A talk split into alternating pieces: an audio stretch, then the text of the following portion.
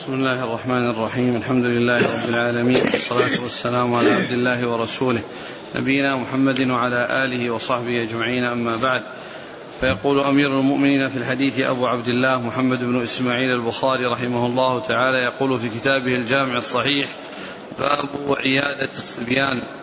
قال حدثنا حجاج بن منهال قال حدثنا شعبة قال أخبرني عاصم قال سمعت أبا عثمان عن أسامة بن زيد عن أسامة بن زيد رضي الله عنهما أن ابنة للنبي صلى الله عليه وآله وسلم أرسلت إليه وهو مع النبي صلى الله عليه وآله وسلم وسعد وأبي.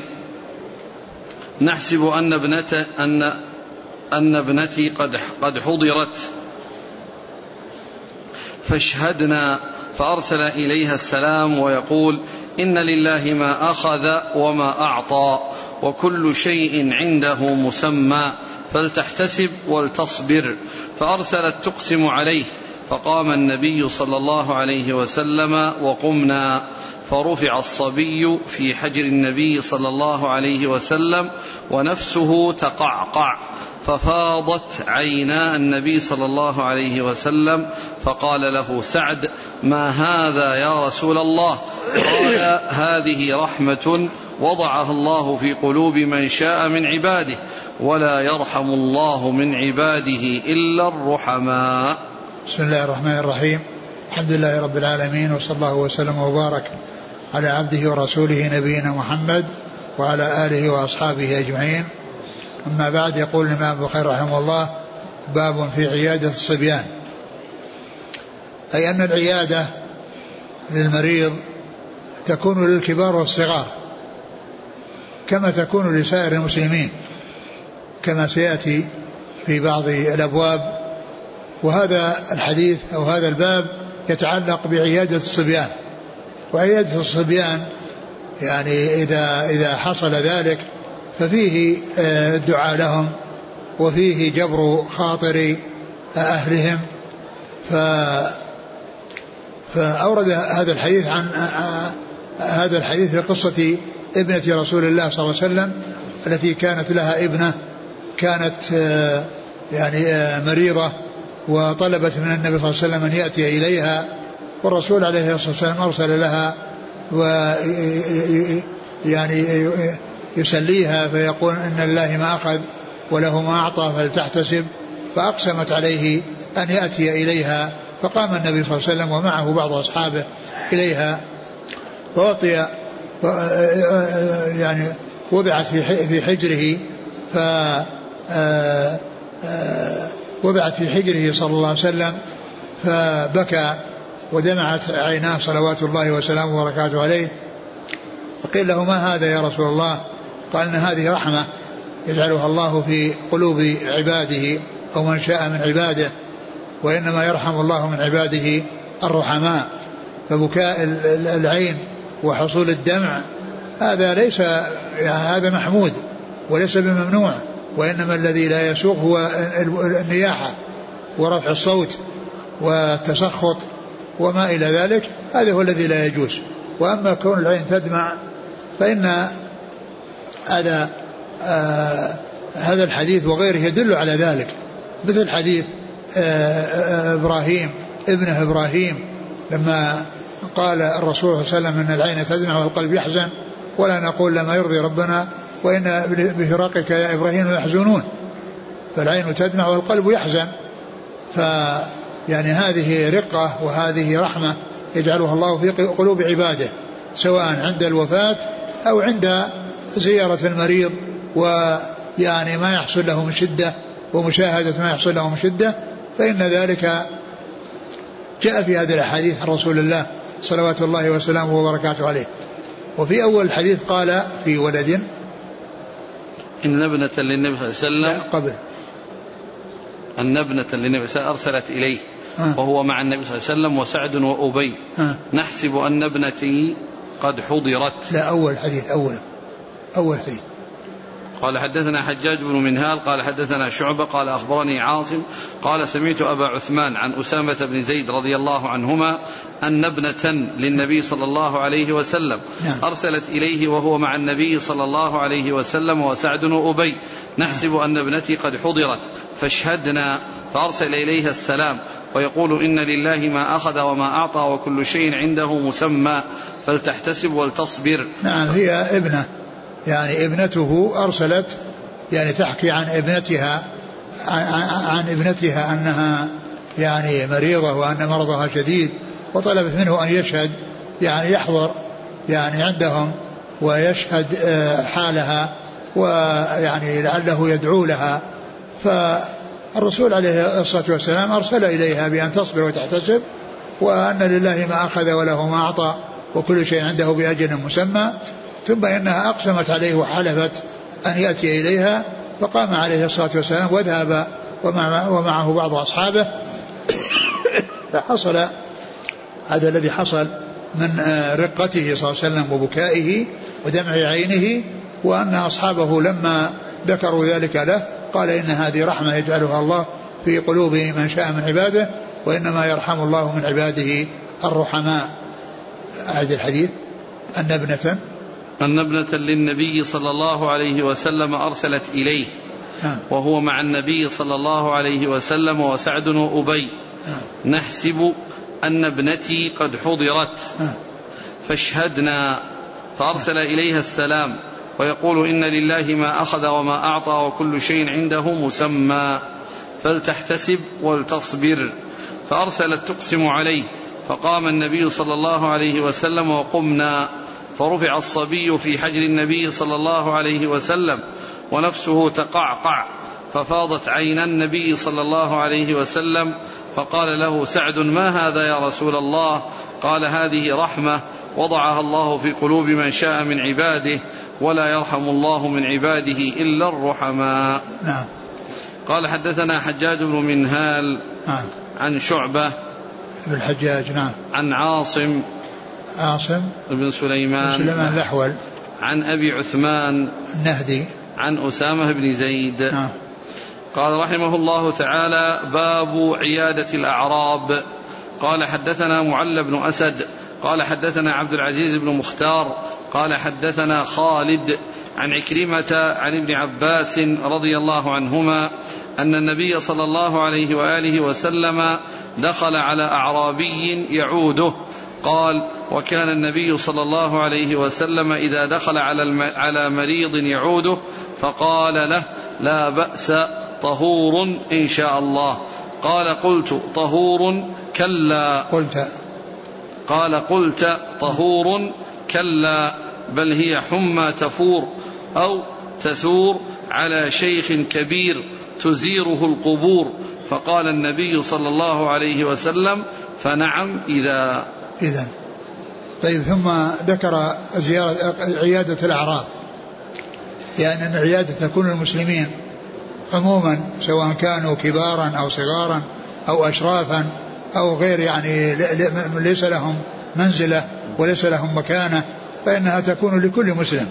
ولا تختص بمن له شأن ومن له منزلة وإنما تكون لغيرهم ممن ممن دونهم كالأعراب.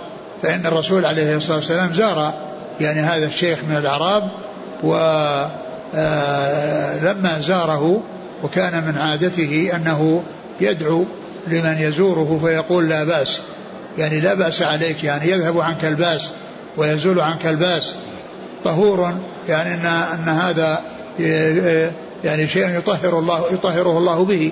يعني هذا المرض الذي يحصل أنه مما يطهر به يطهر الإنسان. بمعنى أنه يكفر عنه آه، الخطايا تكفر عنه السيئات بسبب هذا المرض. وقد مر آه، مرت الأحاديث أن أن أن المصائب وأن الأمراض أنها كفارات وأن الله تعالى يكفر الله عز وجل بها عن ذنوب عباده وأنها حتى الشوكة التي يشاكها الإنسان فإنه يؤجر عليها ويكفر الله بها من خطاياه. طهور إن شاء الله. وقوله إن شاء الله المقصود بذلك التحقيق إلى التعليق. المقصود ذلك التحقيق إلى التعليق. يعني أن هذا يعني مقصود به أن يكون محقق وأن لا يكون تعليقا بمثل قوله اللهم اغفر لي إن شئت فإن هذا لا نهى عنه الرسول عليه الصلاة والسلام. وأما هذا هو من جنس وإن إن شاء الله بكم لاحقون. وإن إن شاء الله بكم لاحقون يعني أن هذا أمر محقق. يعني الإنسان عندما يزور أصحاب القبور ويقول إن, شاء الله بكم لاحقون ليس هذا يعني من باب التعليق وإنما هو من باب التحقيق وأن هذا شيء محقق. ولا بد للآخر أن يلحق بالأول ولا بد للحي أن يلحق بالميت. وكل من كان على قيد الحياة لا بد أن ينتهي من المخلوقين أو من, من, من الإنس والجن. إلى أن يموت وأن يعني ينتهي وينتقل من هذه الحياة إلى الحياة الآخرة إلى الحياة الباقية. وإن إن شاء الله بكم لاحقون أن هذا أمر محقق. فكذلك أيضا هذا من باب التحقيق لا من باب التعليق. هذا من باب التحقيق لا من باب التعليق. فهذا دعاء من رسول الله صلى الله عليه وسلم كان يدعو به. ولكن هذا الرجل يعني عنده شيء من الجفاء وهذا من جفاء الأعراب. بل آه، يعني لم لم يجاوب بجواب حسن ويشكر النبي صلى الله عليه وسلم ويدعو له يعني على على على ما حصل منه. وإنما يعني قال كلاما آه، فيه عدم الرضا يعني وعدم الرضا بما قدر الله وأن وأنه قال إن, أن أنك قلت طهور و آه، ثم قال لا بل بل بل هي حمى تفور. بل هي حمى تفور أو تثور. على شيخ تزيره. على شيخ كبير تزيره القبور. على شيخ كبير تزيره القبور. يعني معناه تميته. يعني وزيارة القبور يعني كون تزير القبور يعني تميته. وكما قال الله عز وجل لكم التكاثر حتى زرتم المقابر. حتى زرتم المقابر يعني أنهم انتقلوا من هذه الدار إلى الدار الأخرى. فهذا هو معنى قوله تزيره القبور. يعني أنها آه، تهلكه وتميته وتجعله من أهل القبور. فهذا جواب غير مسدد وغير موفق وكان الذي ينبغي له أن يشكر الرسول صلى الله عليه وسلم ويثني عليه ويدعو لنفسه. وأما آه، كونه يأتي بهذا الكلام آه، السيء الذي فيه عدم عدم عدم الإجابة الطيبة منه للرسول صلى الله عليه وسلم. قال قلت طهور. كلا بل حمى تفور أو تثور على شيخ كبير تزيره القبور. قال فنعم إذا. يعني فنعم إذا. إذا كان الإنسان يعني ما أراد أو أنه ما آآ آآ اقتنع أو رضي بالشيء الذي الذي فيه الخير له وهو دعاء الرسول عليه الصلاة والسلام قال فنعم يعني إذا وهذا مثل شاهد لما يقولون البلاء موكل بالمنطق. البلاء موكل بالمنطق. ثم يعني أن, أن, أن, أن هذا من الجفاء. هذا من الجفاء. ولكن الحديث كما عرفنا فيه دلالة على آه، زيارة المسلمين عموما وأنه لا فرق بين شريف وكبير ومن له جاه ومن له جاه وإنما تكون للمسلمين وأنه يدعى لهم عند زيارتهم وفيه تواضع الرسول صلوات الله وسلامه وبركاته عليه وزيارته لأصحابه سواء كانوا كبارا أو صغارا وكان سواء كانوا أصحاب منزلة وجاه أو كانوا بخلاف ذلك. نعم. قال حدثنا معل بن أسد نعم. عن عبد العزيز بن مختار نعم. عن خالد عن خالد الحذاء. عن عكرمة عن ابن عباس. نعم. قال رحمه الله تعالى باب عيادة المشرك. قال حدثنا سليمان بن حرب قال حدثنا حماد بن زيد عن ثابت عن أنس رضي الله عنه أن غلاما لي أن غلاما ليهود كان يخدم النبي صلى الله عليه وسلم فمرض فأتاه النبي صلى الله عليه وسلم يعوده فقال أسلم فأسلم. ثم ذكر عيادة المشرك يعني عيادة يعني غير المسلمين وهذه العيادة إنما تشرع إذا كان يترتب عليها مصلحة يعني وهي أن يعني يدخل في الإسلام وأن يعني يدخل في الإسلام ويموت عليه إذا إن مات وإن عاش فهو يعني يكون مع المسلمين. فهذا هو الذي آه، تشرع الزيارة يعني معه. أما إذا كان ليس فيه شيء من هذا القبيل فإنها لا تشرع الزيارة. لا تشرع زيارة الكفار إلا للمصلحة ولفائدة. ولهذا الأحاديث التي أوردها البخاري كلها تتعلق بالدعوة إلى الإسلام. لأن هذا الحديث الذي أورده هنا يعني في حق هذا الذي كان يقدمه هو الغلام هو أنه زاره في مرضه وقال له أسلم فأسلم. يعني معناه أنه دعاه إلى الإسلام. فإذا هذه الزيارة المقصود منها المصلحة. يعني لهذا المزور وهو أن يخرج من الظلمات إلى النور وأن يدخل في هذا الدين. يعني إن مات مات عليه وإن عاش يعني يعني عاش عليه. ف فيعني هذا يعني وكذلك الحديث الذي بعده والذي علقه وأشار إليه وقد ذكره في مواضع مسندا بقصة زيارته لعمه أبي طالب في مرض موته وأنه عرض عليه الإسلام وقال يا عم قل لا إله إلا الله كلمة أحاج لك بها عند الله. فهذه الزيارة هي من أجل الدعوة إلى الله عز وجل وفيه حرصه عليه الصلاة والسلام على هدايه عمه ولكن من شاء الله له الضلالة فإنه لا تحصل له الهداية. ولهذا أنزل الله فيه إنك لا تهدي من أحببت ولكن الله يهدي من يشاء. فالبخاري رحمه الله ذكر هذا الحديثين الحديث المسند والحديث المعلق الذي أشار إليه وقد أورده مسندا في مواضع وهو ما يتعلق بعمه أبي طالب وكل منهما فيه الدعوة إلى الإسلام. وكل منهما فيه الدعوة إلى الإسلام. نعم. قال حدثنا سليمان بن حرب عن حماد بن زيد عن ثابت بن أسلم البناني. عن أنس. نعم. وقال سعيد بن المسيب عن أبيه لما حضر أبو طالب جاءه النبي صلى الله عليه وسلم. ثم ذكر هذا التعليق لهذا الحديث الذي جاء في في التفسير عند قوله إنك لا إنك لا تدري من أحببت وعند غيره وأشار يعني إليه هنا وأنه لما حضر يعني حضرته الوفاة يعني جاء إليه النبي صلى الله عليه وسلم ودعاه إلى الإسلام. فإذا هذه عيادة ولكنها من أجل الدعوة إلى الإسلام. نعم. قال رحمه الله تعالى باب إذا عاد مريضا فحضرت الصلاة فصلى بهم جماعة. قال حدثنا محمد بن المثنى قال حدثنا يحيى قال حدثنا هشام قال أخبرني أبي عن عائشة رضي الله عنها أن النبي صلى الله عليه وسلم دخل عليه ناس يعودونه في مرضه فصلى بهم جالسا فجعلوا يصلون قياما فأشار إليهم اجلسوا فلما فرغ قال إن الإمام ليؤتم به فإذا ركع فاركعوا وإذا رفع فارفعوا وإن صلى جالسا فصلوا جلوسا.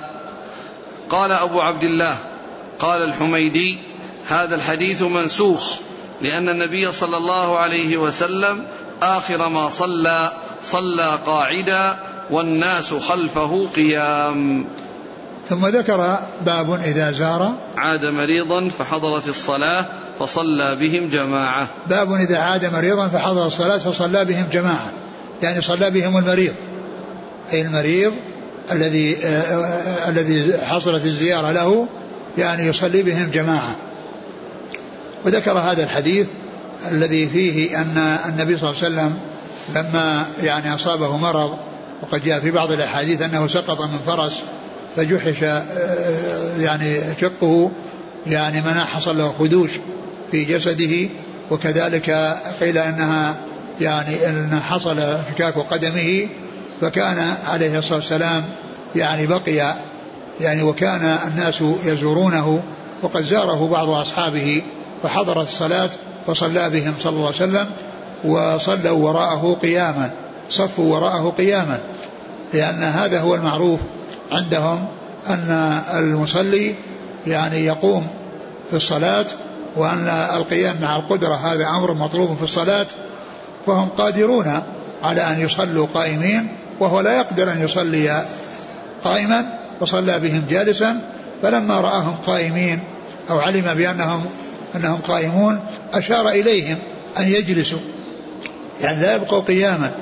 ثم إنه لما فرغ قال أكدتم أن تفعلوا فعل فارس والروم يقومون على رأس ملوكهم يعني يقومون على رأس ملوكهم إذا ثم ذكر أن, أن الإمام يؤتم به وأنه إذا حضر الصلاة فإنه يعني وكان صلى بهم جالسا فإنه يصلون وراءه جلوسا لا يصلون قياما. ثم ذكر بعد أبو البخاري رحمه الله عن الحميدي شيخه قال إن هذا الخبر منسوخ وأن أن أن الإنسان لا يصلي يعني لا يصلي الناس يعني آه، وراء الجالس إلا قائمين. وقال إن الذي حصل في مرض موته من صلاته صلى الله عليه وسلم بهم وهم قيام وهم وهو جالس قالوا إن هذا ناسخ لذلك إن هذا الذي حصل في آخر الأمر ناسخ لذلك. والحديث الذي فيه آه، صلاته بهم يعني وهم قيام وهم وهو جالس كانوا دخلوا في الصلاة مع أبي بكر رضي الله عنه والرسول صلى الله عليه وسلم في مرض موته وجد خفة ثم إنه خرج إليهم يهادى بين رجلين ثم طلب أن يجلس على يسار أبي بكر وهو إمامهم فجلس فصار يصلي يعني بالناس وأبو بكر يبلغ عنه عليه الصلاة والسلام فبقوا على ما هم فبقوا على ما هم عليه ولم يحصل أن جلسوا لما جلس رسول الله صلى الله عليه وسلم. وجمع بعض أهل العلم بين الحديثين بأن الأول يعني فيما إذا كان يعني إمام ال ال إمام ال يعني ال ال ال الإمام الحي أو الإمام الذي يعني يصلون وراءه يعني أصابته علة ويعني صلى جالسا فإنهم يصلون وراءه جلوسا. وأما إذا كانوا دخلوا في الصلاة ثم طرأ يعني شيء بعد ذلك فإنهم يبقون على ما هم عليه. فبعض أهل العلم جمع بين الحديثين بأن هذا فيما إذا ابتدأ الصلاة وهو جالس فإنهم يصلون وراءه جلوسا وإذا آه، بدأها أو بدأوا قائمين ثم طرأ شيء بعد ذلك بأن جاء من آه، يعني يعني حيث جاء الرسول صلى الله عليه وسلم وجلس عليه يسار بكر وهو جالس وهو يؤمهم وأبو بكر يأتم بالرسول والصحابة يأتمون بأبي بكر يعني أنهم يعني يصلون بصوت بسماع صوته لأنه يبلغ عن الرسول عليه الصلاة والسلام وكان صوته ضعيفا عليه الصلاه والسلام لا يصل إليهم فكان أبو بكر يصلي بصلاته والصحابة الذين وراءه يصلون بصلاة أبي بكر. فبعض أهل العلم قال إنه منسوخ وأن هذا كما قال البخاري عن حميدي. وبعض أهل العلم جمع بينهما بين ما ورد في الأول بأن هذا ذاك إذا كان يعني إمام الحي بدأ بهم فإنهم يصلون وراءه على الهيئة التي بدأ بهم عليها وإذا حصل شيء طرأ يعني بعد ذلك فإنهم يبقون على حالهم التي كانوا عليها. نعم. قال حدثنا محمد بن المثنى. هو أبو موسى العنزي وهو شيخ لأصحاب الكتب الستة. نعم. عن يحيى. يحيى بن سعيد القطان. عن هشام عن أبيه. هشام بن عروة عن أبيه عروة بن الزبير. عن عائشة. نعم. قال رحمه الله تعالى باب وضع اليد على المريض. قال حدثنا المكي بن إبراهيم. قال أخبرنا الجعيد عن عائشة بنت سعد أن أباها قال تشكيت بمكة شكوا شديدا فجاءني النبي صلى الله عليه وسلم يعودني فقلت يا نبي الله إني أترك مالا وإني لم أترك إلا ابنة واحدة فأوصي بثلثي مالي وأترك الثلث. فقال لا. قلت فأوصي بالنصف وأترك النصف. قال لا. قلت فأوصي بالثلث وأترك لها الثلثين. قال الثلث والثلث كثير. ثم وضع يده على جبهته ثم مسح يده على وجهي وبطني. ثم قال اللهم اشف سعدا وأتمم له هجرته فما زلت أجد برده على كبدي فيما يخال إلي حتى الساعة. ثم ذكر باب وضع اليد على المريض. نعم. باب وضع اليد على المريض يعني الزائر يضع يده على المريض. وضع اليد على المريض فيه إناس له. أقول فيه إناس للمريض. يعني كون الزائر يضع يده عليه ويطمئن على على حاله ويمس جسده ويعني يشعر بحالته من كونه يعني في حرارة وفي حمى أو أنه ليس كذلك. المهم أن فيه فائدة وفيه إيناس يعني للشخص الذي يفعل معه هذا الفعل. وذكر حديث سعد بن أبي وقاص رضي الله عنه أنه مرض بمكة مرضا شديدا وأنه زاره النبي عليه الصلاة والسلام وسأله عن الميراث وقال إن أن أن له مال كثير وأنه لا يرثه إلا ابنه وأنه يعني هل يوصي بالثلثين؟ هل يوصي يعني بالثلثين ويبقى لها الثلث أو يوصي بالنصف؟ وكل وفي كل منهما يقول يعني آه يعني لا يعني لا تفعل ذلك. ثم قال الثلث يعني كونه يوصي بالثلث ويترك لها الثلثين ويترك لها الثلثين. فقال عليه الصلاة والسلام الثلث والثلث كثير الثلث والثلث كثير. فهذا يدلنا على أن الإنسان عندما يموت أو عندما يوصي يعني سواء كان عند الموت أو قبل الموت في صحته أو في مرضه فإنه وصية في حدود الثلث. ولا يزيد على الثلث. ولا يزيد على الثلث وإنما يكون حدود الثلث. والباقي والباقي يكون للورثة. والباقي يكون للورثة. بين عليه الصلاة والسلام أن الثلث لا يزاد عليه في الوصية. وإنما يكون فيه أو يكون فيما هو أقل منه. لقوله الثلث والثلث كثير. يعني من لو خفض يعني من ذلك لصار له له وجه. يعني من ناحية أنه قال الثلث والثلث كثير. وأما قوله أترك لها الثلثين معلوم أن الابنة ترث النصف ما ترث الثلثين وإنما الثلثان يكونان للبنتين فأكثر. الثلثان للبنتين فأكثر وأما البنت فإنها ترث النصف. والباقي يكون يعني لأولى رجل ذكر. لكن قوله هنا الثلثين يترك الثلثين هذا يدل على أن على أن يعني أن أن, أن, أن أنها جاءت السنة أو جاءت جاء جاء الحديث جاء القرآن والحديث بأن البنت الواحدة لها النصف وأن الباقي يكون لأولى رجل ذكر. وإذا لم يكن هناك عاصب فإنها فإنه يرد عليها. يرد يعني ترث النصف بالفرض والباقي بالرد. والرد اختلف فيها العلم. منهم من قال به ومنهم من قال بأنه لا رد وإنما يعني يكون الباقي لبيت المال إذا لم يكن هناك عاصب وبعضهم قال بالرد. و آه والرحبي رحمه الله صاحب الرجوزة بالفرائض هو من الشافعية والشافعية لا يقولون بالرد. وكذلك لا يقولون بتوريد ذوي الأرحام. ولهذا خلت هذه المنظومة أو هذه هذه الأرجوزة من باب الرد وذوي الأرحام. لأنه ليس عندهم توريث آه، ذوي الأرحام ولا القول بالرد. وبعض أهل العلم قال به ولعل هذا الحديث مما يدل على ما قالوه لأنه قال يترك لها الثلثين. يعني يترك لها الثلثين وهذا إنما يكون فيما إذا كان ليس هناك عاصب. أما إذا كان هناك عاصب فالتعويل على قوله صلى الله عليه وسلم الحق الفرائض بأهلها فما أبقت الفرائض فلأولى رجل ذكر. ألحق الفرائض بأهلها فما أبقت الفرائض فلأولى رجل ذكر. ثم إن سعدا عاش وفتح الله عليه فتوح وتولى يعني قتال يعني في فتوحات في عهد يعني في بعد وفاة الرسول عليه الصلاة والسلام. نعم.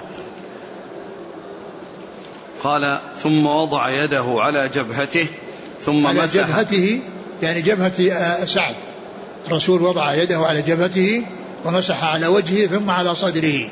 على صدره أو بطنه؟ بطني. نعم. ثم ثم مسح يده على وجهي وبطني. نعم. ثم قال اللهم اشف سعدا وأتمم له هجرته.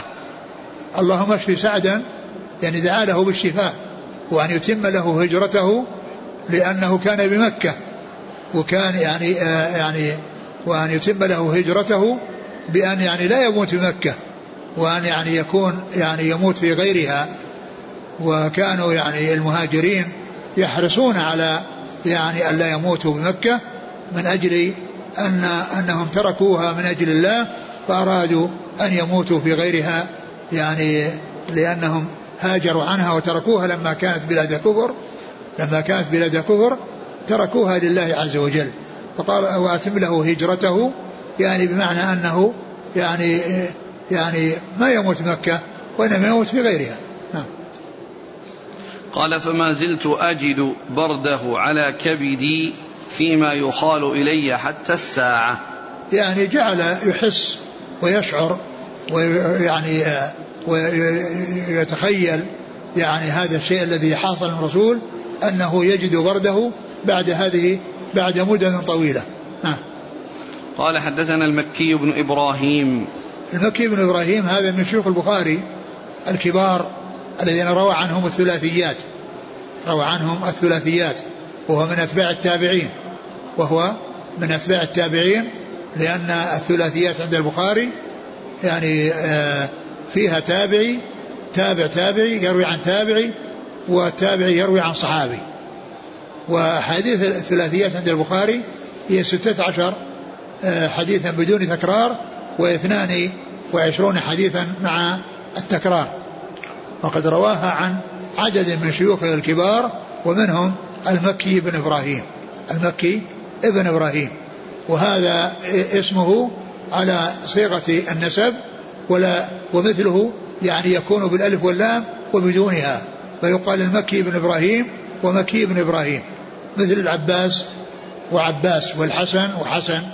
والحسين وحسين فإنه يذكر بالألف واللام ودونها وبدونها فهو من كبار شيوخه والجعيد هذا من التابعين والجعيد هذا من التابعين ويعني وقد روى عنه لأنه يعني مكي يروي عن التابعين والتابعين والتابعون يروون عن الصحابة.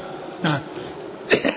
عن الجعيد عن عائشة بنت الجعيد بن عبد الرحمن عن عائشة بن سعد عن أبيها سعد. نعم. وهي التي وهي التي ذكر يعني أنه لا يرثون إلا ابنه. نعم.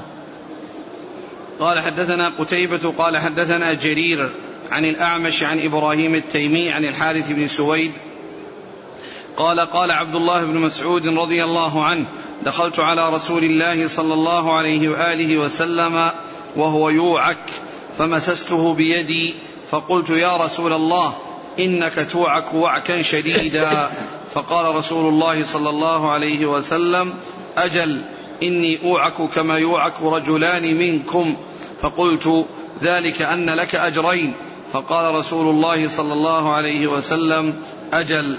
ثم قال رسول الله صلى الله عليه وسلم ما من مسلم يصيبه أذى مرض فما سواه إلا حط الله له سيئاته كما تحط الشجرة ورقها. ثم ذكر هذا الحديث ذكر هذا الحديث عن عبد الله بن مسعود. عن عبد الله بن مسعود. عن عبد الله بن مسعود رضي الله تعالى عنه. والحديث تقدم قريبا يعني في في هذا الكتاب له كتاب المرضى وأورده هنا من أجل المس الذي جاء فيه وأنه مسه أن عبد الله مس رسول الله صلى الله عليه وسلم. يعني والحديث يعني الباب هو من أجل وضع اليد على المريض. فأورده من أجل هذا. يعني وأنه مس رسول الله صلى الله عليه وسلم وقال إنك توعك وعكا شديدا. فقال أجل يعني نعم. أجل بمعنى نعم. قال ذلك لأن لك أجرين. ذلك لأن لك أجرين. فقال أجل يعني نعم إن أوعك كما يوعك رجلان منكم. يعني معناها أن لأنه يصيبه البلاء يعني والمرض الشديد وشدة المرض يعني وأنه يعني آه، آه، يحصل له يعني آه، ذلك أشد من غيره.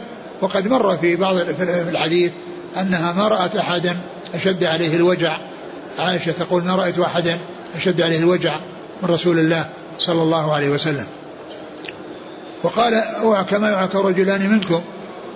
ومر الحديث الذي فيه أن أشد الناس بلاء الأنبياء ثم الأمثل فالأمثل وهذا كما عرفنا فيه زيادة لرفع درجاتهم وعلو منازلهم وأيضا الاتساء بهم والتأسي بهم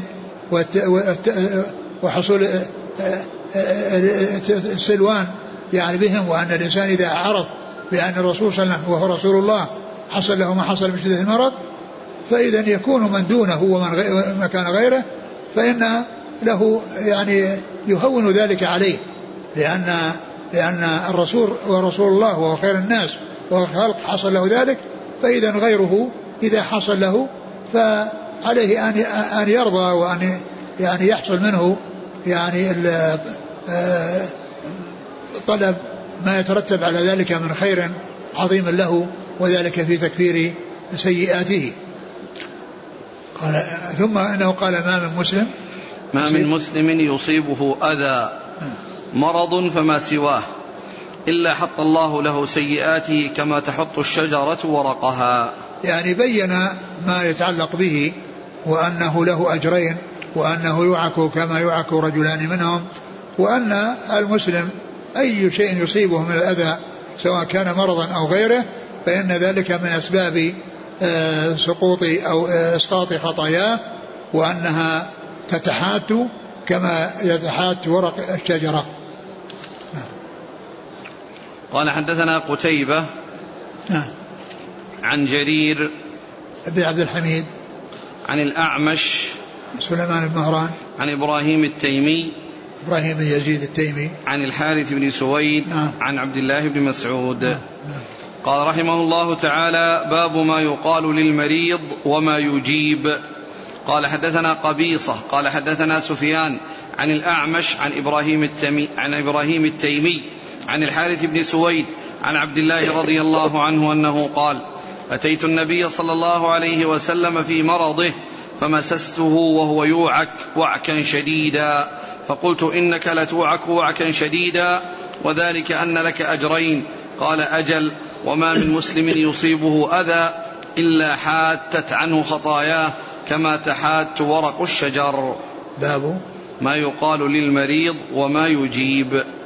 باب ما يقال للمريض. الأصل أن هذه الترجمة ما يقال له يعني مما يعني يدعى له ويعني تهون المصيبة عليه ويعني آه، ويهون من شأن المصيبة في حقه و آه، وكذلك هو يجيب يعني بالجواب المناسب يعني لما يقوله الزائر يعني ويحمد الله عز وجل ويرضى ولا يتسخط.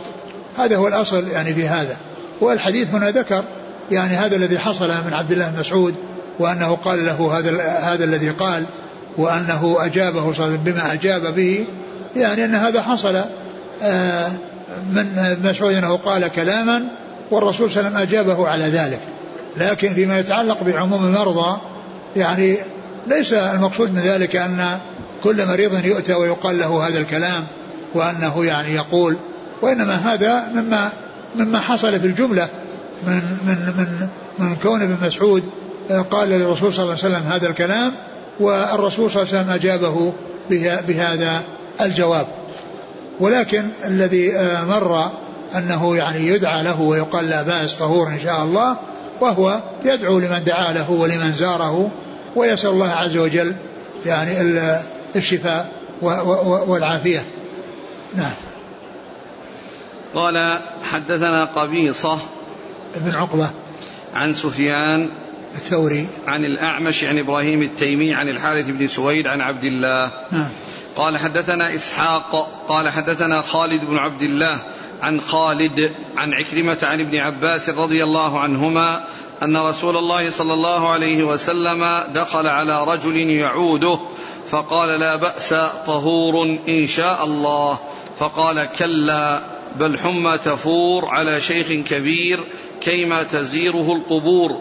قال النبي صلى الله عليه وسلم فنعم إذا ثم ذكر هذا الحديث الذي مر قريبا وفيه آه، آه، آه، الواضح فيما يقوله الزائر وهو أن يدعو له وأن يقول مثل هذا الدعاء لا بأس يعني طهور إن شاء الله. وأما الجواب الذي قال قاله يعني الرجل فهذا لا يحسن الجواب به وهو جواب غير حسن وإنما كان وإنما كان الذي ينبغي أن يدعو ويشكر من دعا له وأن يدعو لنفسه. أما هذا الجواب الذي قاله هذا الرجل الأعرابي الذي مر قريبا فإن هذا جواب غير حسن. فإن هذا جواب غير حسن ولا يصلح أن يقوله أحد. ولا يصلح أن يقوله أحد وإنما يقول الجواب المناسب. فإذا يعني هذا فيه آه، الجواب الشيء المناسب هو ما قاله الزائر وهو قول الرسول صلى الله عليه وسلم لا بأس طهورا إن شاء الله. وأما ما قاله الأعرابي المزور فهو جواب كلام غير سديد وغير موفق وإنما الذي ينبغي هو أن يدعو لنفسه ويدعو لمن دعا له ولمن زاره. نعم. قال حدثنا إسحاق. إسحاق بن شاهين. الواسطي. الواسطي. عن خالد بن عبد الله. الطحان الواسطي. عن خالد. خالد الحذاء. عن عكرمة عن ابن عباس. نعم. قال رحمه الله تعالى باب عيادة المريض راكبا وماشيا وردفا على الحمار. قال حدثني يحيى بن بكير قال حدثنا الليث عن عقيل عن ابن شهاب عن عروة أن أسامة بن زيد رضي الله عنهما أخبره أن النبي صلى الله عليه وسلم ركب على حمار على إكاف على قطيفة على قطيفة فدكية. وأردف أسامة وراءه يعود سعد بن عبادة رضي الله عنه قبل وقعة بدر فسار حتى مر بمجلس فيه عبد الله بن أبي بن سلول وذلك قبل أن يسلم عبد الله وفي المجلس أخلاط من المسلمين والمشركين عبدة الأوثان واليهود وفي المجلس عبد الله بن رواحة رضي الله عنه فلما غشيت المجلس عجاجة الدابة خمر عبد الله بن أبي أنفه بردائه قال لا تغبروا علينا. فسلم النبي صلى الله عليه وسلم ووقف ونزل فدعاهم إلى الله فقرأ عليهم القرآن فقال له عبد الله بن أبي يا أيها المرء إنه لا أحسن مما تقول إن كان حقا فلا تؤذنا به في مجلسنا وارجع إلى رحلك فمن جاءك فاقصص عليه. قال ابن رواحة بلى يا رسول الله فاغشنا به في مجالسنا فإنا نحب ذلك. فاستب المسلمون والمشركون واليهود حتى كادوا يتثاورون فلم يزل النبي صلى الله عليه وسلم حتى سكتوا. فركب النبي صلى الله عليه وسلم دابته حتى دخل على سعد بن عبادة رضي الله عنه فقال له أي سعد ألم تسمع ما قال أبو حباب يريد عبد الله بن أبي؟ قال سعد يا رسول الله أعف عنه واصفح فلقد أعطاك الله ما أعطاك ولقد اجتمع أهل هذه البحره أن يتوجوه فيعصبوه فلما رد ذلك بالحق الذي أعطاك شرق بذلك فذلك الذي فعل به ما رأيت. ثم قال باب. عيادة المريض راكبا وماشيا. باب عيادة المريض راكبا وماشيا وعلى الرد وردفا على الحمار. وردفا على الحمار. آه هذا فيه عيادة المريض أنها تكون آه عن طريق كون إنسان ماشيا أو, أو, أو راكبا. أو آه يعني آه مرتدفين يعني على على دابة واحدة. ويعني ال آه، أورد هذه القصة في كون النبي صلى الله عليه وسلم ذهب يعني يزور سعد بن عبادة وهو سيد الخزرج يعني وهو مريض. فكان في طريقه وقد أردف أسامة. نعم. وقد أردف أسامة بن زيد ومعه بعض أصحابه حتى جاءوا في جماعة يعني فيهم آه، عبد الله بن رواحة رضي الله عنه وكان في مجلس فيه يعني جماعة من اليهود وجماعة من المنافقين وجماعة من المشركين وجماعة من المسلمين فيهم عبد الله بن رواحة. فالرسول عليه الصلاة والسلام لما مر بهم على حماره الذي كان ارتدف معه أسامة بن زيد ف يعني يعني ظهر الغبار من أثر مشي الحمار فخمر عبد الله بن أبي بن سلول يعني وجهه أنفه وقال لا تغبروا علينا لا تغبروا علينا. ف ثم إنه دعاهم إلى الإسلام دعاهم يعني سلم عليهم ولكن السلام إنما هو للمسلمين. فإذا مر بجماعة فيهم مسلمون وفيهم كفار فإنه يسلم على المسلمين منهم ولا ولا يسلم بهذا السلام الذي هو سلام المسلمين. السلام عليكم. لا يسلم على الكفار. وإنما الكفار السلام عليهم. السلام على من اتبع الهدى. ولكن لما كان فيهم مسلمين سلم عليهم عليه الصلاة والسلام. والمقصود بذلك خطاب المسلمين. فكان فيهم أبي عبد, الله بن أبي بن سلول الذي هو رأس المنافقين. وكان يعني ذلك في أول الأمر ويعني وبعد ذلك معلوم أن المنافقين دخلوا في الإسلام يعني وهم يبطنون الكفر. لما قوي شوكة الإسلام وأهله حصل منهم أنهم أظهروا أنهم أظهروا الإسلام وأبطنوا وأبطنوا الكفر لأنهم يعني القوة حصلت المسلمين والغلبة حصلت المسلمين ولهذا النفاق ما وجد إلا في المدينة. ما وجد إلا في المدينة. مكة ما فيها, ما فيها نفاق. مكة إما كافر وإما مسلم. وليس بحاجة إلى أن الإنسان يعني يظهر إسلامه ويبطن كفره ويبطن كفره وإنما هذا كان في المدينة. فلما ظهر الإسلام في المدينة الذين المنافقون الذين هم يعني كانوا باقون على الكفر أظهروا الإسلام وأبطنوا الكفر فصاروا كفارا في الباطن ولكنهم أظهروا الإسلام من أجل أن يعني يبقوا وأن يسلموا على دمائهم وأن يعيشوا مع مع المسلمين على كما كانوا يعيشون قبل الهجرة إلى المدينة. فدعاهم إلى الإسلام فقال يعني هذا الرجل الذي عبد الله بن أبي سلول يعني يعني لا تغشنا في في مجالسنا وأجلس في رحلك يعني في بيتك. ومن جاءك فاقصص عليه. ومن جاءك فاقصص عليه. فقال عبد الله بن رواحة رضي الله عنه بل اغشنا بل اغشنا في مجالسنا وأعرض علينا ما جاءك ما جاءك ما جاءك ما, جاء ما نزل عليك من الحق والهدى. و فذهب الرسول فعند ذلك حصل لغط واختصام بين المسلمين والكفار واليهود حتى كادوا أن يعني يتقاتلوا فالرسول جعل يخفضهم ويعني يهدئهم ثم إنه ذهب إلى عبد الله إلى سعد بن عبادة وأخبره بالذي حصل من من عبد الله فقال اعفو عنه واصح عنه فإن هذا كان يعني يطمع في شيء وأنه لما جئت لم يحصل له ذلك الذي كان يطمع به وهو أن أنهم أنهم يسودوه ويجعلوه يعني سيدا لهم وزعيما لهم ومرجعا لهم. فقال إن أهل هذه البحره والمقصود ببحره المدينة لأن المدن يقال لها بحار. ولهذا يعني جاء في بعض الأحاديث اعبد الله من وراء البحار. يعني إن في الفلوات والبحار هي المدن. فقال هذه البحره يعني المدينة. هذه البحرة يعني مدينة الرسول صلى الله عليه وسلم. ويقال للمدينة بحرة. فأخبره بأن الذي حصل منه بسبب ما فاته مما كان يطمع فيه. ما كان فاته مما كان يطمع فيه. أقرأ الحديث. أن النبي صلى الله عليه وسلم ركب على حمار على إكاف على قطيفة فدكية على إكاف يعني هو مثل السرج يعني الذي يوضع للحمار يقال له إكاف والذي يوضع على البعير يقال له رحل والذي والذي يوضع على الفرس يقال له سرج نعم. على إكاف على قطيفة فدكية. نعم.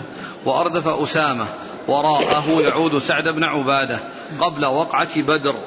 فسار حتى مر بمجلس فيه عبد الله بن أبي بن سلول وذلك قبل أن يسلم عبد الله يعني يظهر إسلامه. اي نعم قبل لا هو باق أو لأن لأن إظهار الإسلام ما حصل إلا حصل القوة يعني بعد بدر. يعني بعد بدر يعني ظهر قوة الإسلام. نعم. وفي المجلس أخلاط من المسلمين والمشركين وعبدة المشركين عبدة الأوثان واليهود. وفي المجلس عبد الله بن رواحة. فلما غشيت المجلس عجاجة الدابة خمر عبد الله بن أبي أنفة بردائه. قال لا تغبروا علينا. فسلم النبي صلى الله عليه وسلم ووقف ونزل فدعاهم إلى الله فقرأ عليهم القرآن. فقال له عبد الله بن أبي يا أيها المرء إنه لا أحسن مما تقول. إن كان حقا فلا تؤذنا به في مجلسنا. وارجع إلى رحلك فمن جاءك فاقصص عليه. قال ابن رواحة بلى يا رسول الله فاغشنا به في مجالسنا فإنا نحب ذلك. فاستب المسلمون والمشركون واليهود حتى كادوا يتثاورون فلم يزل النبي صلى الله عليه وسلم حتى سكتوا. يعني لم يزل يخفضهم ويهدئهم نعم. فركب النبي صلى الله عليه وسلم دابته حتى نزل على سعد بن عبادة فقال له أي سعد ألم تسمع ما قال أبو حباب؟ يريد عبد الله بن أبي. وهو من من الخزرج هو. لأن هذا سعد بن عبادة من الخزرج وعبد الله بن أبي من الخزرج. نعم. قال سعد يا رسول الله أعف عنه واصفح فلقد أعطاك الله ما أعطاك ولقد اجتمع أهل هذه البحره أن يتوجوه فيعصبوه فلما رد ذلك بالحق الذي أعطاك شرق بذلك.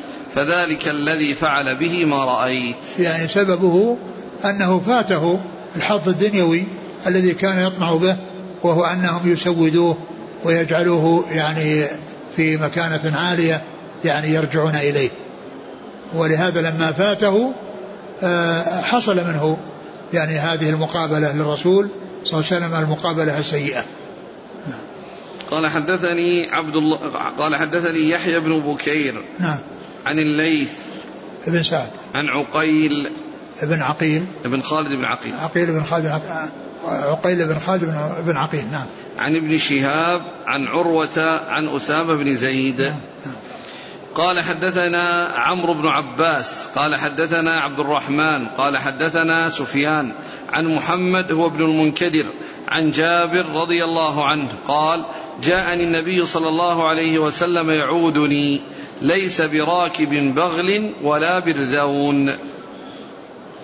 ثم ذكر يعني هذا الحديث الذي عن, عن جابر أنه قال جاء يعودني ليس براكب آه، بغل ولا برذون. يعني أنه كان ماشيا. يعني جاء يعوده ماشيا. وهذه الترجمة يعني قال آه، العيادة راكبا وماشيا. وكذلك الإرداف على الدابة.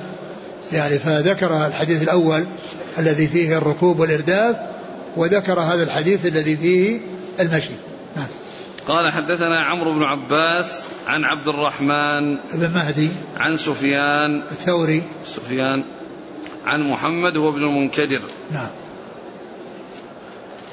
عن جابر. نعم. آه، وجدت القسطلاني ينص على أنه ابن عيينة. ابن عيينة؟ نعم. وهو من هو اللي عن عبد الرحمن قال حدثنا سفيان عن محمد هو ابن المنكدر عن جابر. والحديث مر عن سفيان بن عيينة عن ابن المنكدر عن جابر. نفسه مرة نعم. فين؟ أمس باب عيادة المغمى عليه. أيوة. قال حدثنا عبد الله بن محمد المسند الجعفي نعم. عن سفيان عن ابن المنكدر. نعم. قلنا سفيان بن عيينة نعم. وابن المنكدر محمد. نعم. يعني يعني عبد الرحمن بن مهدي مشهور بالرواية عن الثوري. عن الثوري. نعم ولكنه يعني آه قد يروي عن آه عن سفيان بن عيينة. نعم قال رحمه الله تعالى باب قول المريض إني وجع أو ورأساه واشتد بي الوجع. وقول أيوب عليه الصلاة والسلام أني مسني الضر وأنت أرحم الراحمين. قال حدثنا قبيصة قال حدثنا سفيان عن ابن أبي نجيح وأيوب عن مجاهد عن عبد الرحمن بن أبي ليلى عن كعب بن عجرة رضي الله عنه قال مر بي النبي صلى الله عليه وسلم وأنا أوقد تحت القدر. فقال أيؤذيك هوام رأسك؟ قلت نعم.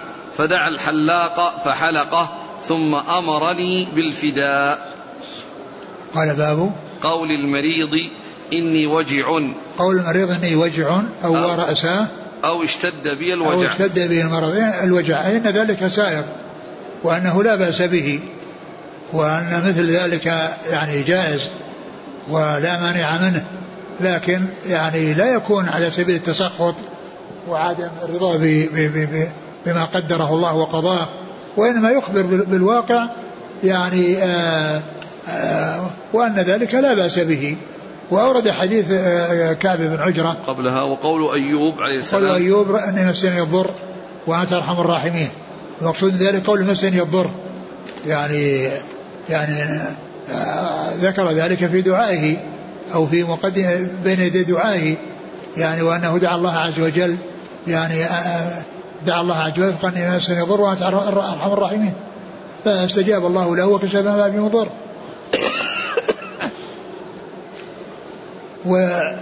ثم ذكر حديث كعب بن عجرة. ومحل الشاهد منه قال يؤذيك هوام راسك؟ قال نعم.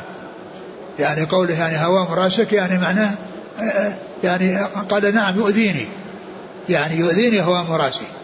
فهذا هو المقصود المطابق للترجمة.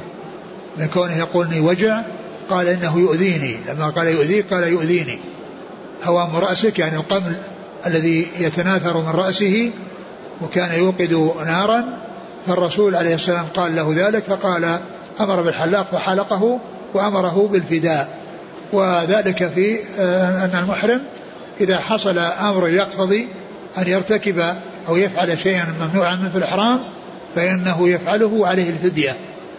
كما يعني كما في يعني هنا في حلق الرأس للحاجة والإنسان ممنوع من أخذ الشعر وهو محرم ولكنه إذا احتاج إلى ذلك يفعل عليه الفدية.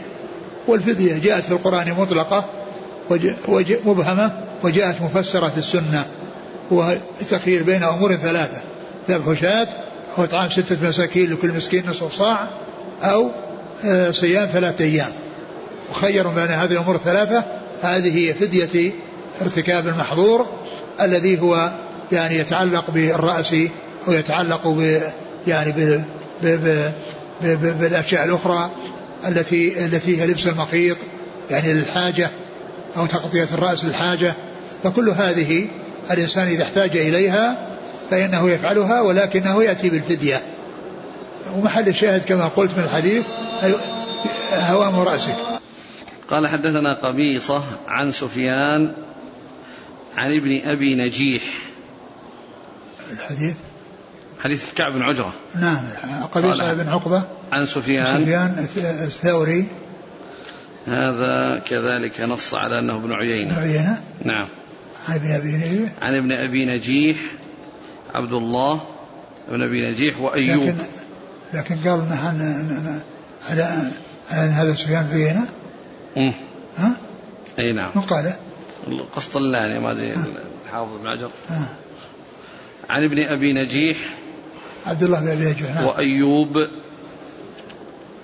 ابن أبي تيمية السختياني عن مجاهد. ما أدري أظن في في في أظن في تهذيب الكمال كان الذي يروي عن عقبة يمر معنا سفيان الثوري. ها؟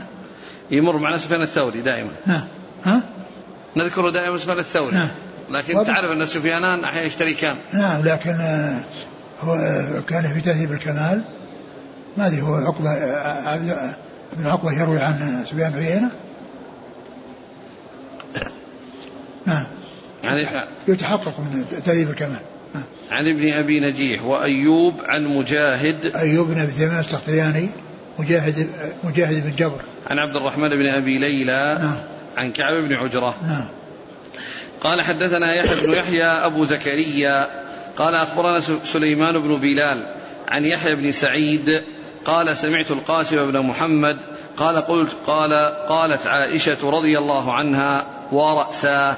فقال رسول الله صلى الله عليه وسلم ذاك لو كان وأنا حي فأستغفر لك وأدعو لك. فقالت عائشة واتك لياه. والله إني لأظنك تحب موتي ولو كان ذاك لظللت آخر يومك معرسا ببعض أزواجك. فقال النبي صلى الله عليه وسلم بل أنا ورأساه. لقد هممت أو أردت أن أرسل إلى أبي بكر وابنه وأعهد أن يقول القائلون أو يتمنى المتمنون. ثم قلت يأبى الله ويدفع المؤمنون أو يدفع الله ويأبى المؤمنون. ثم ذكر هذا الحديث عن عائشة رضي الله عنها أنها قالت عند رسول الله صلى الله عليه وسلم ورأساه, قال وهذا هو محل الشاهد وأنه لا بأس أن يقول المريض ورأساه وأن هذا يعني لا بأس به. وقد قاله آه، قالت عائشة وقاله الرسول عليه الصلاة والسلام في هذا الحديث. فمثل ذلك سائر. كونه يقول وجع أو يقول ورأساه أو اشتد به الوجع كل هذا سائر. وقول ورأساه جاء في هذا الحديث يعني من عائشة وقرها الرسول على ذلك وجاء عنه أيضا منه حيث قال بل أنا ورأساه. وما جاء في أول الحديث من قول عائشة ورأساه وأن النبي قال لها لو كان ذاك وأنا حي دعوت لك واستغفرت لك. هذا يدلنا على أن أن الميت يعني بعد موته لا يطلب منه دعاء ولا يطلب منه استغفار وأنه لا يجوز أن يذهب إلى قبر النبي صلى الله عليه وسلم. ويقال يا رسول الله ادعو الله لي أو استغفر لي أو اشفع لي لا يجوز ذلك وإنما الذي يزور القبور يدعو للأموات ولا يدعوهم. يسأل الله لهم ولا يسألهم. يسأل الله لهم ولا يسألهم شيئا وإنما الطلب من الله عز وجل. فهذا الحديث يدل على أنه لا يجوز أن يطلب من الميت شيء وإنما يطلب من الله له. لأنه قال لو كان ذاك وأنا حي دعوت لك واستغفرت لأنه لو كان لا فرق بين أن يسبقها بالموت أو تسبقه ما في حاجة إلى أن يقول لو كان ذاك وأنا حي دعوت لك. يعني إن مات قبلها يعني آه، دعا لها وإن ماتت قبله دعا لها. لكن قوله لو كان ذاك وأنا حي دعوت دل على أن على أن يعني أن الدعاء إنما هو آه، منه في حياته صلى الله عليه وسلم الدنيوية. وليست في حياته البرزخية صلوات الله وسلامه وبركاته عليه. فلا يطلب منه دعاء ولا يطلب لا يطلب منه شيء ولا يطلب منه شفاعة ولا يطلب منه أن يدعو وإنما يصلى ويسلم عليه ويدعى له عليه الصلاة والسلام. لو كان ذاك وأنا حي دعوت لك واستغفرت لك. بعده. ثم قالت وقال فاستغفر لك وأدعو لك. فقالت عائشة واتك لياه والله واتك لياه هذه تقول يعني يقول تقال ولا يراد معناها يعني لياه الفقد. نعم. والله إني لأظنك تحب موتي. نعم. ولو كان ذاك لظللت آخر يومك معرسا ببعض أزواجك. فقال صلى الله عليه وسلم بل أنا ورأساه. نعم. لقد هممت أو أردت أن أرسل إلى أبي بكر وابنه وأعهد أن, أن يقول القائلون أو يتمنى المتمنون. ثم قلت يأبى الله ويدفع المؤمنون أو يدفع الله ويأبى المؤمنون. ثم ذكر هذا الذي يتعلق بفضل أبي بكر وأنه الأحق من بعده بالخلافة والرسول عليه الصلاة والسلام لم ينص على خليفة من بعده ولكنه جاء نصوص يعني واضحة الدلالة على أنه الأحق الأحق بالخلافة من غيره. وهذا أوضحها. وقد جاء في بعض الروايات أن النبي صلى الله عليه وسلم قال ادعي لأباك وأخاك لأكتب كتابا فإني أخشى أن يتمنى متمني أو يقول قائل ثم قال يأبى الله والمسلمون إلا أبا بكر. يأبى الله والمسلمون إلا أبا بكر. وهذا يفيد بأنه طلب أن يحضر أبوها وأخوها وأن يكتب كتابا لأبيها لأنه يكون خليفة بعده ولكنه ترك ذلك لأنه علم أن هذا هو الذي سيكون وأن هذا هو الذي قدره الله وقضاه. وهو أنه يكون خليفة من بعده وأن المسلمين سيختارونه وتتفق كلمتهم عليه رضي الله عنه وأرضاه. قال يأبى الله والمسلمون إلا أبو بكر. يعني لا حاجة إلى الكتابة لأن الله يأبى أن يكون بعده إلا أبو بكر والمسلمون يأبون إلا أن يكون أبو بكر وهذا هو الذي حصل. فإن آه، كلمة المسلمين اتفقت على أبي بكر ويعني بايعه بالخلافة أولا في سقيفة بني ساعدة ثم في المسجد. فتمت له البيعة باختيار الصحابة رضي الله عنهم وأرضاهم وتحقق ما أخبر به الرسول بقوله أبى الله والمسلمون إلا أبا بكر. ويدل على فضله ويدل على أنه الحق من غيره وكما هو معلوم لم يأتي نص عن رسول الله عليه الصلاة والسلام أنه قال الخليفة بعد فلان. وإنما أراد أن يكتب ولكنه ترك الكتابة لما آه، علمه ولما أطلعه الله عليه من أن الله يأبى وأن المسلمين يأبون إلا أن يكون الوالي عليهم. أبو بكر رضي الله عنه وأرضاه. نعم. قال حدثنا يحيى بن يحيى أبو زكريا. هو النيسابوري وهذا أكثر عنه مسلم في صحيحه وروى عنه البخاري ولكن مسلم أكثر عنه يحيى بن يحيى النيسابوري. نعم. عن سليمان بن بلال نعم. عن يحيى بن سعيد الأنصاري عن من؟ عن القاسم نعم بن محمد. سعيد الأنصاري عن القاسم بن محمد. عن عائشة. نعم. قال حدثنا موسى قال حدثنا عبد العزيز بن مسلم. قال حدثنا سليمان عن إبراهيم التيمي عن الحارث بن سويد عن ابن مسعود رضي الله عنه قال دخلت على النبي صلى الله عليه وسلم وهو يوعك. فمسسته فقلت إنك لتوعك وعكا شديدا. قال أجل كما يوعك رجلان منكم. قال لك أجران. قال نعم. ما من مسلم يصيبه أذى مرض فما سواه إلا حط الله سيئاته كما تحط الشجرة ورقها. ثم ذكر هذا الحديث الذي مر قريبا. والمقصود منه أنه قال إنك وجع وأنك توعك. وقال نعم أجل كما يعاك رجلان منكم. وأن كون الرجل المريض يقول أنا وجع يعني وأنه يوعك انه لا بأس بذلك. وقد حصل ذلك من رسول الله صلى الله عليه وسلم. قال دخلت على النبي صلى الله عليه وسلم وهو يوعك؟ نعم. نعم. دخلت على النبي صلى الله عليه وسلم وهو يوعك فمسسته فقلت إنك لتوعك وعكا شديدا. قال أجل كما يوعك رجلان منكم. نعم والحديث مر قريبا. نعم. قال حدثنا موسى. ابن إسماعيل التبوذكي. عن عبد العزيز بن مسلم. نعم. عن سليمان. عن نعم. إبراهيم التيمي. عن سليمان الأعمش. عن إبراهيم التيمي عن الحارث بن سويد عن ابن مسعود. نعم.